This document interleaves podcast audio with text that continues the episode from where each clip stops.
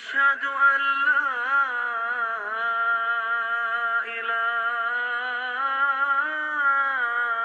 إله إلا الله.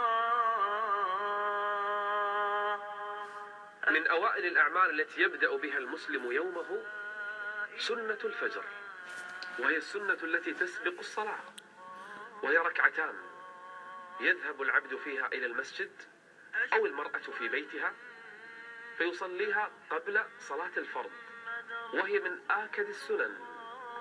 قال عليه الصلاة والسلام في السنة قبل صلاة الفجر قال ركعتا الفجر يعني السنة خير من الدنيا وما فيها. كيف بالفرض نفسه؟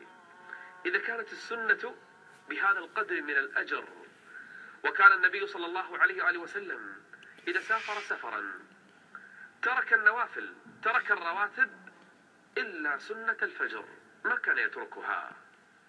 وقال في حديث آخر لا تتركوا ركعتي الفجر ولو طردتكم الخيل. يا الله ما أعظم هذه السنة. والغريب أن النبي صلى الله عليه وسلم حث المسلمين على هذه الصلاة وأقرهم على قضائها حتى بعد الفرض. مع أنها سنة. ذهب وقتها. قام أحد الصحابة يصليها بعد الفجر فقال له النبي أأربعا يعني تبي تصلي الفجر أربع ركعات؟ قال ما صليت الفجر سنة الفجر يا رسول الله. يعني فاتتني. فأقره النبي صلى الله عليه وسلم. وليس ذلك إلا لأهمية تلك الركعتين. والسنة أن يقرأ الإنسان في الركعة الأولى. قل يا أيها الكافرون في الركعة الثانية قل هو الله أحد يخففهما.